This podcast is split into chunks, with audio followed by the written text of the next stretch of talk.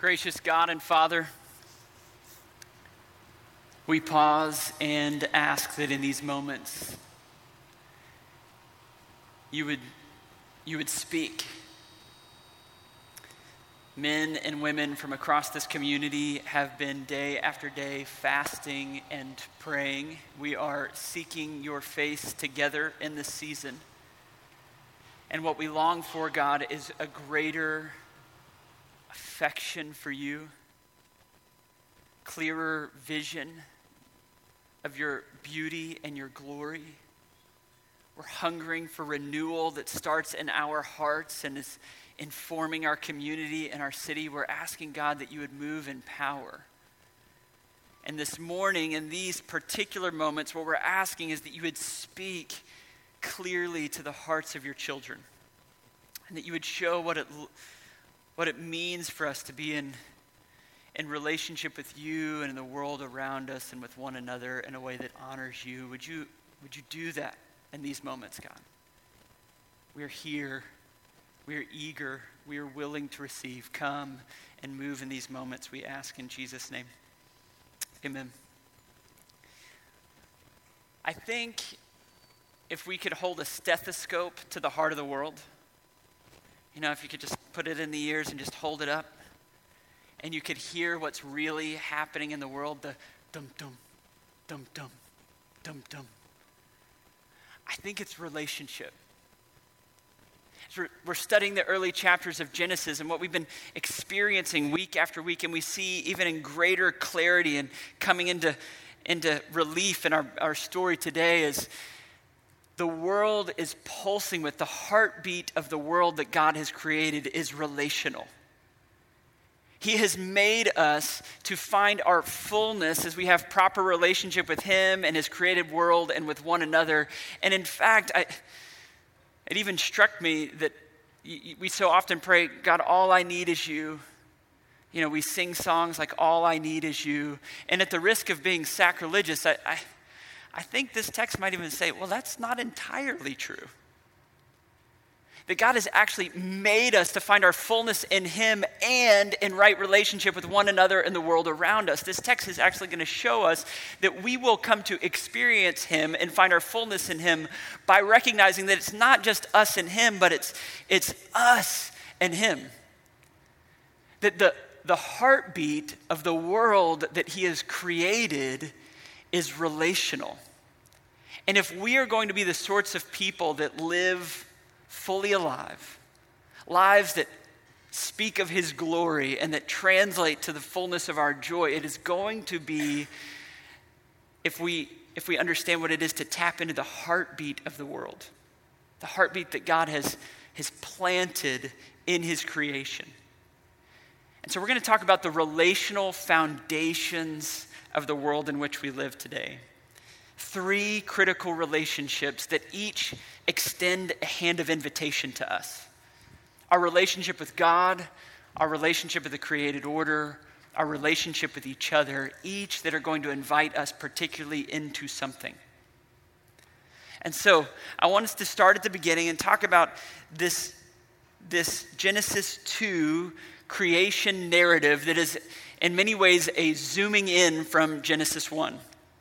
If you've been reading straight through, and we've been studying this in our house churches, we've been looking at it on, on, our Sunday gatherings, we've been feeling this flow as we've studied the creation of the world in Genesis 1. We saw God in his glorious rest at the start of chapter 2 last week.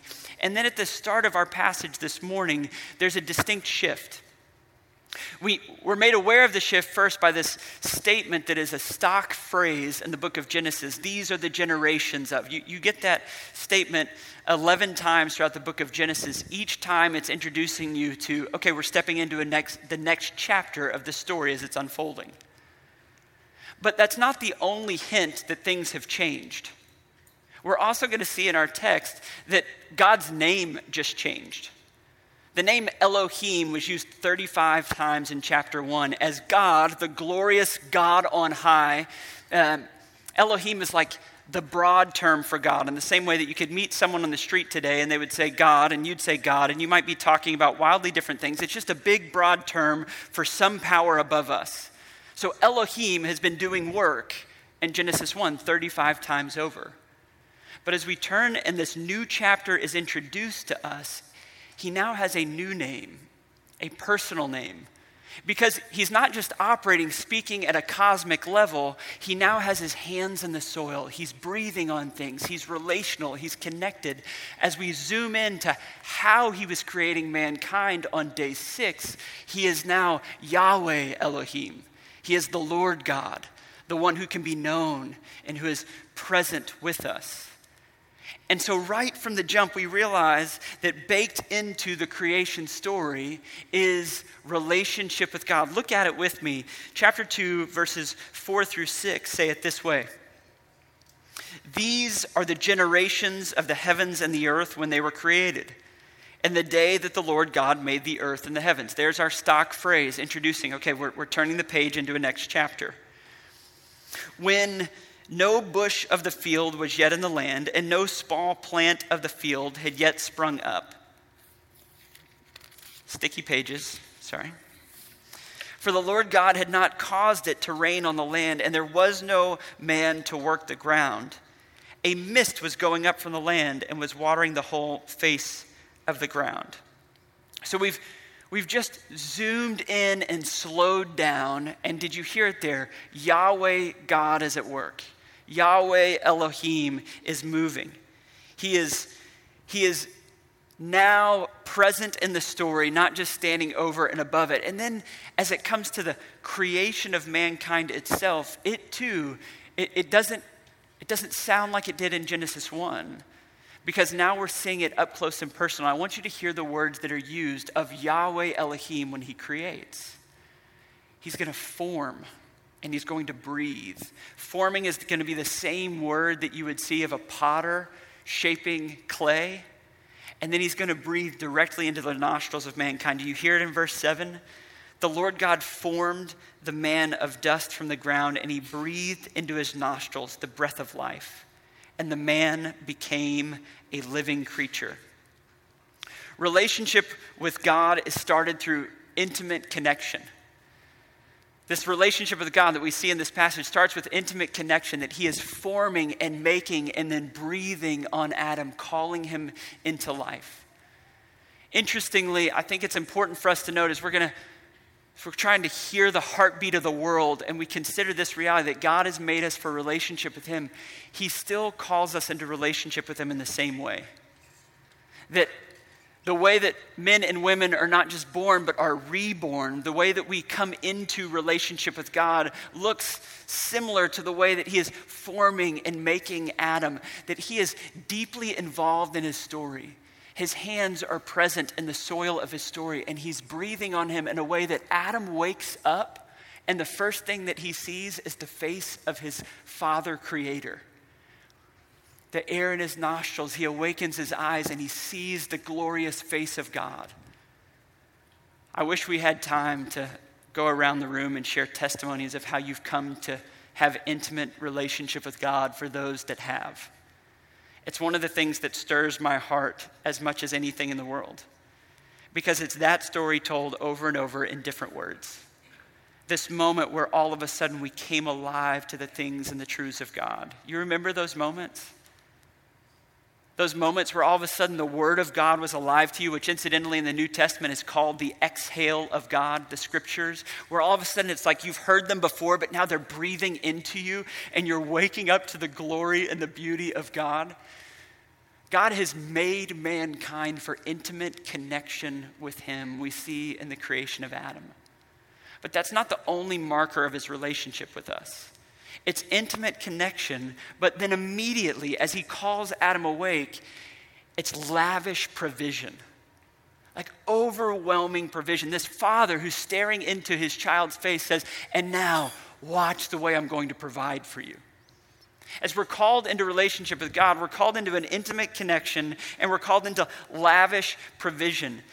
He's going to use words like the Garden of Eden. The direct translation of Eden is delight he has in this wild and unruly world that is sprouting up from the ground as God's word is causing all to come into being, that he's going to carve out a beautiful little corner just for Adam. handcrafted for his handcrafted man, and it's called Eden, which literally means delight. It's a land of rivers and gold and bdellium. Anybody know what that is? I had to look that up this week. That's a resin that's used in perfumes. It's like a sweet aromatic presence. So he's going, there's gold in the ground and it smells good and there's rivers running in every direction. Listen into this text. Listen for the heart of a father that loves to provide for his child. This is how God is initiating relationship. Look back at verses 8 through 14 with me and hear the lavish provision of God. The Lord God planted a garden in Eden in delight in the east, and there he put the man that he had formed. And out of the ground the Lord God made to spring up every tree that is pleasant to the sight and good for food. The tree of life was in the midst of the garden, the tree of the knowledge of good and evil. A river flowed out of Eden to water the garden, and there it divided, and it became four rivers. The name of the first is the Pishon. This is the one that flowed around the whole land of Havilah, where there is gold, and the gold of that land is good. Do you feel like he's, he's highlighting it? The trees are pleasant, the food is good, there's gold, and it's good gold. You know, he's really making sure we, we hear this. There's bdellium and onyx stone are there. The name of the second river is the Gihon. It's the one that flowed around the whole land of Cush. The third is the Tigris, which flows east of Assyria. And the fourth is the Euphrates a well watered land that has the aromatic presence of bdellium, has gold in the ground. He's going, Look, the trees are good. Look, my son. As Adam is awakening to the face of God, what God is saying is, I have provided everything you could possibly need, and it's good. This is the lavish provision of God. And I think as we're considering, once again, we're, we're holding the stethoscope up to the heart of the world. This is what we do in the, in the early chapters of Genesis. We're, we're understanding what's under the surface of the world in which we've been created, and we're hearing what is pulsing under the, under the surface. And what's pulsing is this God's delight in providing for you. Psalm 50 talks about our hearts desire to, to try to manage God. We start to have this religion that we, we manage. And he, he just says, Stop that. I don't need all of your religion and all of your stuff. What I need you to do is say thank you and to walk with me. I think in part, this is what, what Adam is waking up to in this text. Is God's going, look around. It's all so good. And honestly, I think at the root of so much of our rejection of relationship with God is a lack of gratitude. I think it would be really wise for you to pause, for me to pause, and just consider for a moment all the things that you could say thank you for to God that you haven't recently. It's everywhere. You think about the ways He's provided for you, the relational support, the family that you've had, the education that you've received, the blessings and the forgiveness that have come your way along the journey. Everything that has found its way to you, it is not something that we have, we have worked up or earned or done our own way. The place where we were born, the things that we've experienced. What God is saying is, you wake up to this reality. I have provided it all. He is inviting Adam into relationship with him, and he does so through intimate connection and lavish provision. And I think we so frequently miss the father heart of God that's pulsing in the world around us when, when gratitude starts to wane. And when gratitude wanes, we miss the final, the final reality of relationship with God. Because it's intimate connection, it's lavish provision, and then it's limited prohibition.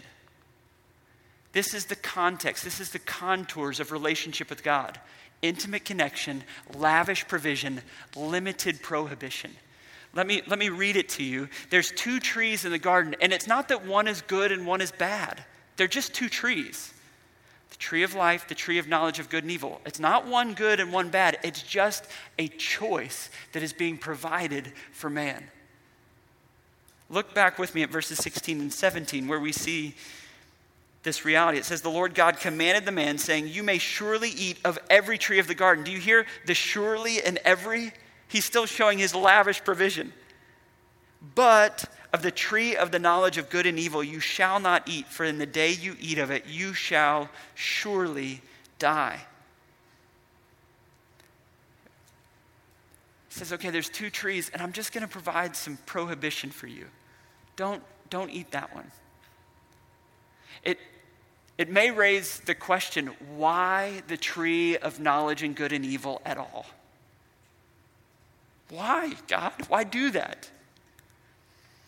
And I think this is the important reality that we need to feel as it relates to relationship with God.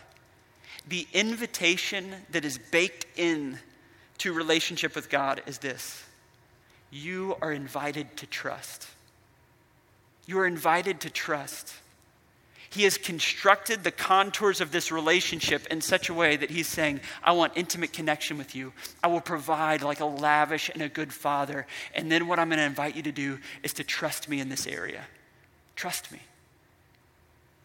The tree of the knowledge and good and evil created the space for relational depth and intimacy between God's creation and himself. He is creating the contours of a relationship that allows Adam to step into a place of saying, Yes, God, I do trust you. And as Adam would trust God, what it would do is bring glory to God and deepen their relational connection. There is a wisdom differential between parent, parents and their children that is always present. Parents know things their kids don't. And they're calling them to trust by, hey, don't go there. Don't stick your finger in the light socket. Don't play in the street. You know, don't jump off of that. I could keep going. I've got a lot of those from my parenting experience. And a child in that moment has to ask the question Do I trust the voice of the one speaking? And where trust is placed in the voice and the person of the one speaking, it deepens the relational connection. And so when God looks at you and says, Look, I've lavishly provided.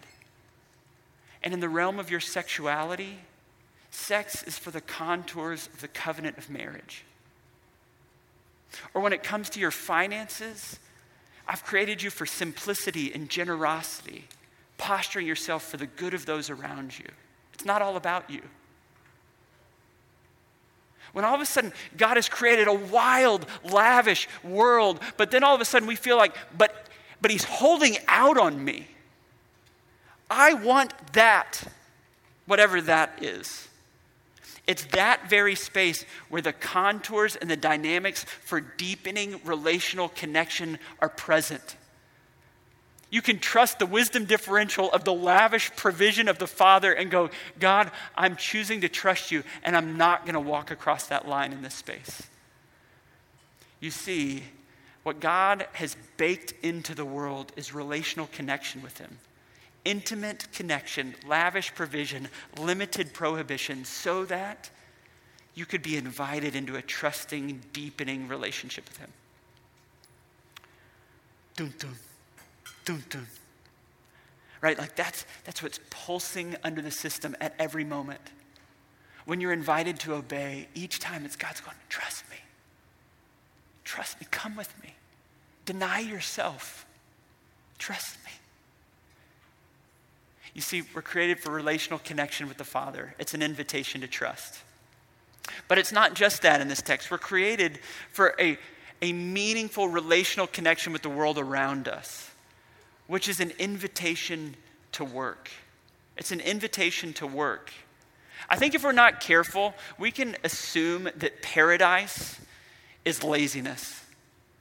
This is a, this is a new thought in the last hundred years or so that in a world of increasing wealth and comfort and ease, that there are more people living with greater wealth in the world today than ever before. And as a result, we, we've begun to relate the good life with maximizing comfort and ease and minimizing responsibility.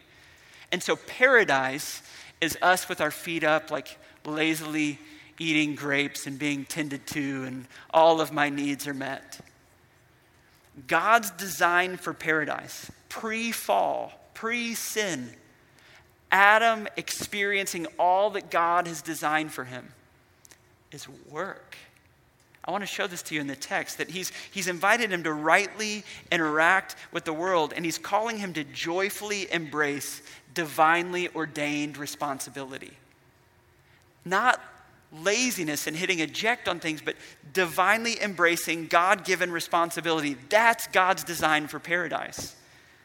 Did you hear it in verse 15? It says this The Lord God took the man and he put him in the Garden of Eden to work it and to keep it.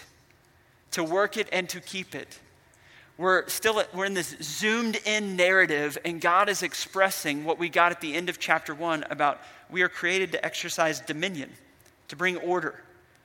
And now he's telling us a little bit about that, what that looks like. He says, You're called to work and keep this land. This, in part, means that we of all people should care about the earth that God has created, stewarding resources well, and tending to the world that God has entrusted to us. That God is saying, You are my caretakers for this world. This, in part, is what it means to work and to keep. It's also interesting to note that the words work and keep, two very specific w- verbs that get used throughout the rest of Moses' books, but do you know where they're used? They're used of the priest's work in Leviticus and all the way throughout the rest of Moses' writing. These two verbs are the activity that are entrusted to the priests. They are to work and to keep God's temple complex.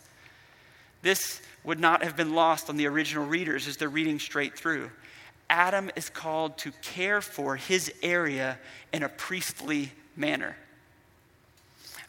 I've been able, fortunate to form a relationship with, um, with the bishop of the Anglican church in our area. He's a really fun, uh, interesting guy.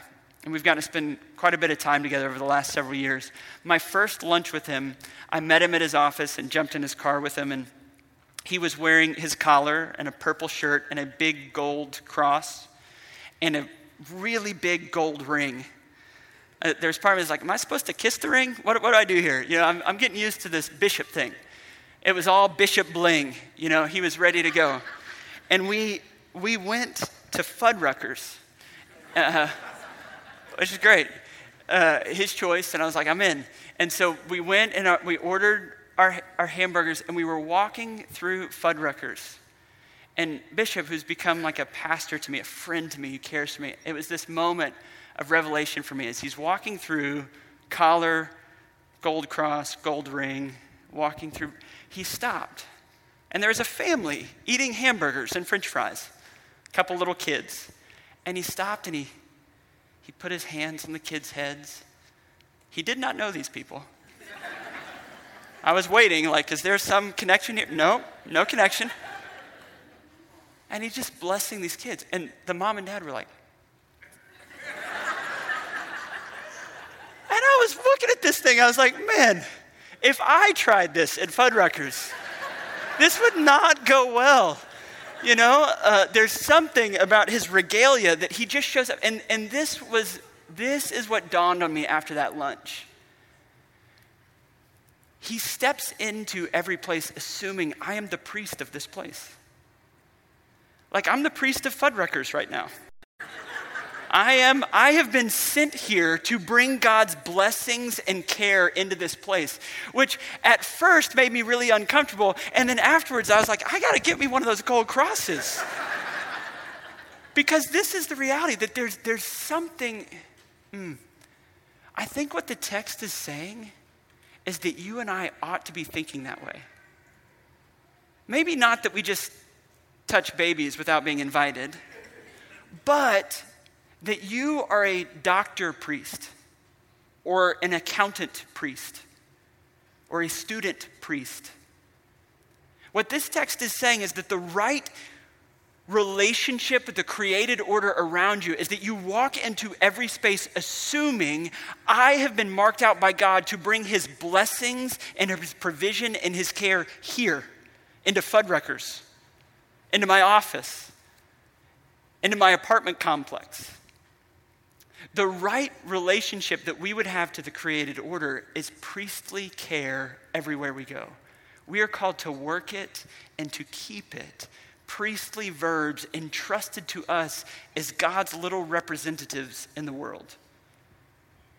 How would your work change if you just if you just imagine that under your scrubs or your, your outfit, whatever it is that you're wearing, that underneath it was, was a secret little collar and a golden cross, and they didn't know it, but you did. I'm the priest here, I'm the caretaker. This is what it means to hear the dum dum, dum dum. This is what you've been made for. To be in intimate connection with God, trusting Him. To be in priestly relationship with the world around you, working and keeping it, protecting and providing for it. And then lastly, we're called into relationship with one another. Now, in this text, we have the creation of the first marriage, Adam and Eve together. But for our purposes, I want to just zoom out a half step and, and I want to set it in the context of meaningful relational connection. That marriage, can we all agree, is the meaningful relational connection that God has created for us to experience, but it's not the only. And I just want to make four comments about meaningful relational connection with one another that, that emerges from this text that's true of marriage, but it's also true of community and friendship. And I want us to see how this text speaks holistically to the way that we have been made for, for relationship with one another. It's an invitation to love. It's an invitation to love.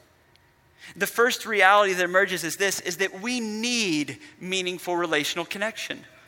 Verse 18, like, like nails on a chalkboard, we get the first malediction. Verse 18 says this malediction means bad word, right? The Lord God said, It is not good that man should be alone. I will make him a helper fit for him. Once again, Adam is eating fruit with God in paradise in a sinless existence. And God looks at it and he goes, No good. No good. Adam, you don't even know yet that it's no good, but I do. You need relational connection.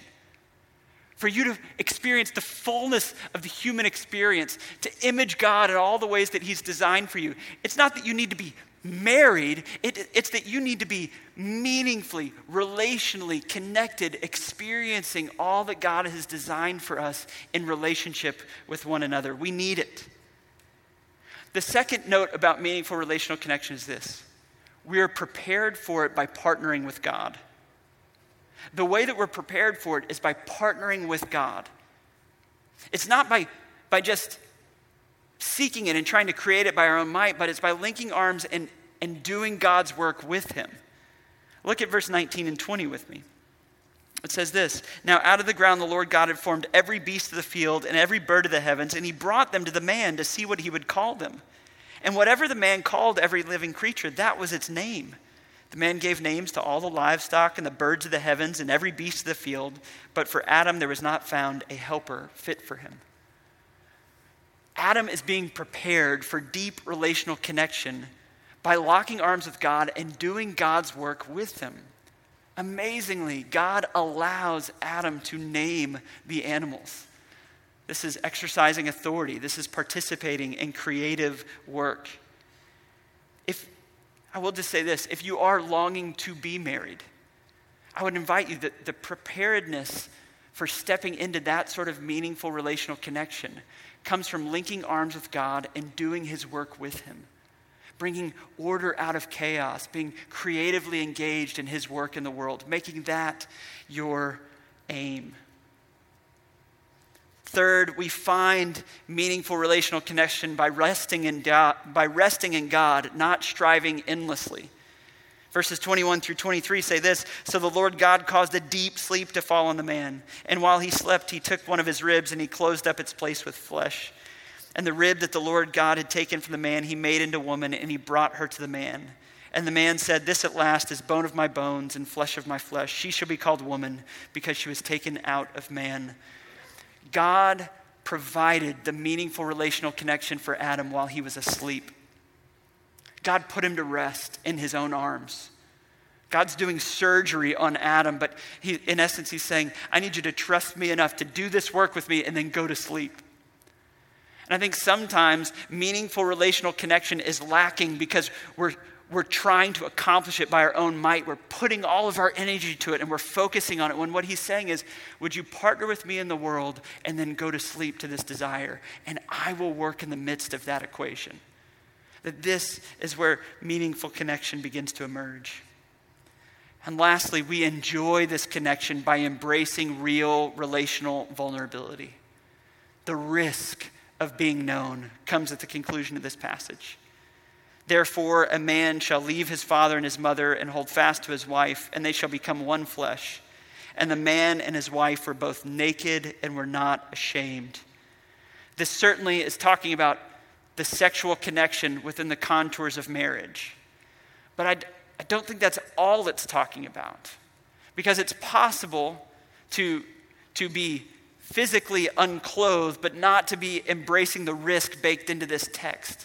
This is about being known all the way to the core and not being ashamed, of really risking genuine connection through vulnerability by saying, Here's all of my weakness and all of my brokenness. And as you express that as well, together we can enjoy the, what God has provided for us in relational connection.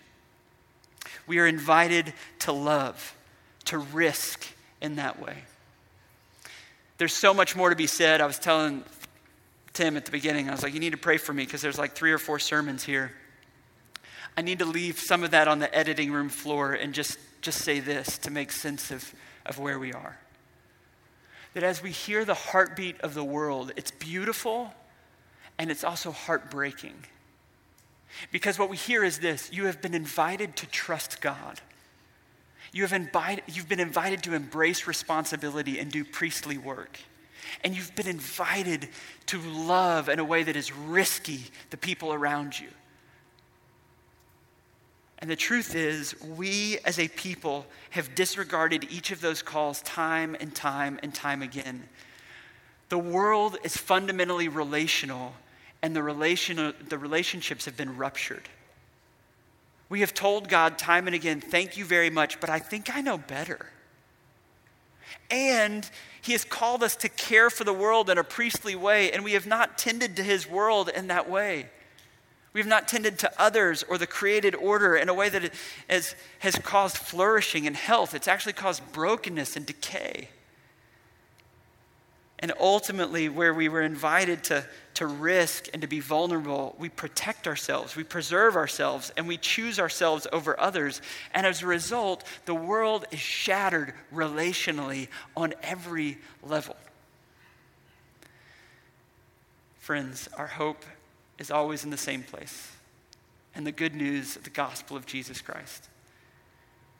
That this gospel, this good news, says to us something better it reminds us that Jesus accomplished all for righteousness' sake where we couldn't, and he paid the price for our brokenness so that we could taste his resurrection with him.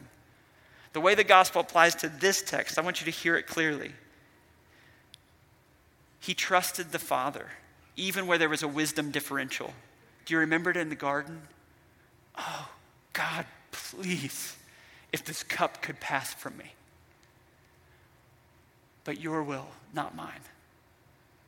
He is fulfilling all for righteousness' sake as he trusts the Father, where there's a wisdom differential. Jesus wants something different in this moment, but he's willing to be hemmed in by the will of the Father. And then he embraces responsibility on the cross, finishing the work. When he calls out, It is finished, what he is saying is, I have done the work that was entrusted to me. I've done the priestly work. And in fulfilling the priestly work, he wasn't just the priest, he was the sacrifice, bleeding and dying. And in so doing, hear this he was loving his people. He was redeeming a bride, the church, saying, I have loved you and I have rescued you. I was stripped naked and I was heaped with shame. It wasn't that I was unashamed. I had the shame of the sin of the whole world placed on me so that by my blood I could cleanse you, my bride, and call you to myself and say, You never have to be ashamed again. You can have restored, meaningful relationship with me and with one another. And as the good news of this word, like a warm breath, washes over us, as it awakens us, what we see is that He has called us into a whole new world, whereas we trust Him, we can embrace responsibility and love one another by the power of His Spirit. And we can begin to, to hear the heartbeat of the world in the midst of our community healed and restored. We want to be the sort of church that has God's heartbeat pulsing in the midst of it as we trust Him, as we embrace priestly responsibility, and as we risk to love one another in the ways He's called us to. Let me pray for us.